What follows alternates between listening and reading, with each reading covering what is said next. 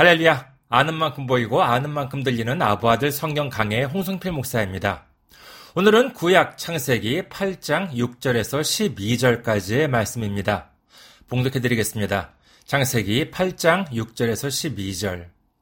40일을 지나서 노아가 그 방주에 낸 창문을 열고 까마귀를 내놓음에 까마귀가 물이 땅에서 마르기까지 날아 왕래하였더라. 그가 또 비둘기를 내놓아 지면에서 물이 줄어들었는지를 알고자 하매 온 지면에 물이 있으므로 비둘기가 발붙일 곳을 찾지 못하고 방주로 돌아와 그에게로 오는지라. 그가 손을 내밀어 방주 안 자기에게로 받아들이고 또 7일을 기다려 다시 비둘기를 방주에서 내놓음에 저녁 때 비둘기가 그에게로 돌아왔는데 그 입에 감람나무 새 잎사귀가 있는지라. 이에 노아가 땅에 물이 줄어든 줄을 알았으며 또 7일을 기다려 비둘기를 내놓음에 다시는 그에게로 돌아오지 아니하였더라.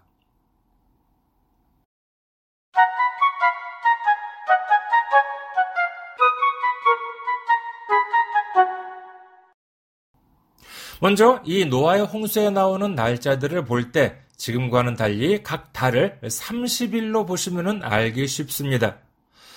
오늘 본문에서 40일을 지난 다음이라는 것은 앞서 5절에서 산봉우리가 보인 10월 1일부터 40일이 지났다는 것을 가리킵니다. 그렇다면 홍수가 시작한 다음부터 계산하면 며칠이 지났는가 하면은 무려 265일째 되는 날이 되고 노아의 가족들은 홍수가 시작하기 7일 전에 방주로 들어갔으니까 전체를 다 합치면 272일째가 되는 날이다라고 하는 계산이 나옵니다. 참으로 힘들고 견디기 어려운 나날을 보냈던 노아는 이제 처음으로 창문을 열었습니다. 그리고 까마귀와 비둘기를 날려보냈다고 성경은 기록합니다. 이 부분에 대해서 많은 신학자들이 해석하기를 까마귀는 부정한 새요, 비둘기는 정결한 새다. 이렇게 주장하면서 오늘 본문도 어, 처음에는 부정한 까마귀를 날려보낸 의미와 다음으로 평화의 상징인 비둘기를 날려보낸 의미를 가려서 이해하려는 경향이 보입니다. 그래서 부정한 새인 까마귀는 홍수로 죽은 시신들 위에 앉기 때문에 돌아오지 않았고 정결한 비둘기는 발붙일 곳을 찾지 못해서 돌아왔다고 주장을 합니다. 하지만 이렇게 되면은요, 성경을 정확하게 해석할 수가 없습니다. 까마귀가 부정하다고 하는 이유는 레위기 11장과 신명기 14장에서 먹지 못할 새 중에 들어있기 때문이라고 하는 주장이지요. 자, 여러분께서는 독수리를 어떻게 생각하십니까? 독수리는 힘을 상징하고 승리하는 성도의 모습을 상징하기도 합니다. 그러나 앞서 까마귀를 부정하다고 한 근거인 레위기 11장과 신명기 14장을 보시면은 여기에는 독수리도 부정하다고 되어 있습니다. 어디 그뿐인가요? 마태복음 24장 28절과 누가복음 17장 37절에 의하면은 죽음이 있는 곳에 모여드는 새는 까마귀가 아니라 독수리라고 예수님은 말씀하십니다. 그리고 또한 까마귀는 홍수로 인해서 죽은 죽음을 먹기 위해서 안 돌아왔다고요.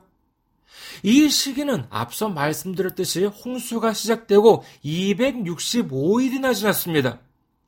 죽은 죽음들은 모두가 부패해버리고도 남았을 텐데 무슨 먹을 것이 있다고 까마귀가 안 돌아왔겠습니까? 성경은 단순히 우리의 느낌이나 편견으로 해석해서는 안 됩니다. 성경은 성경적으로 해석해야 합니다. 노아가 새들을 날려보낼 때 어떤 마음이었을까요? 이제 오랜 방주 생활을 끝내고 새로운 삶에 대한 희망을 가득 안고서 하늘을 향해 새들을 날려 보냈을 것입니다. 우리는 매일매일 하늘을 향해 우리의 희망을 날려보내야 합니다. 하나님께서 우리에게 허락하시는 새로운 하루를 위해 승리의 기대를 품고 기도와 찬양과 감사와 기쁨으로 주님께 우리의 마음을 날려보내야 하는 것입니다.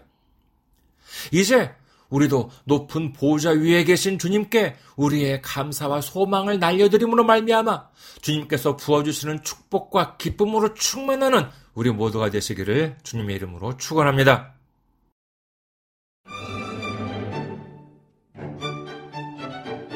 아부아드 성경 강의는 여러분의 기도와 성교 후원으로 운영되고 있습니다. 성교 후원으로 섬겨주실 분들을 위해서 안내 말씀 드립니다. KB국민은행 079-21-0736-251 KB국민은행 079-21-0736-251 홍성필입니다. 여러분의 많은 기도와 관심을 바랍니다.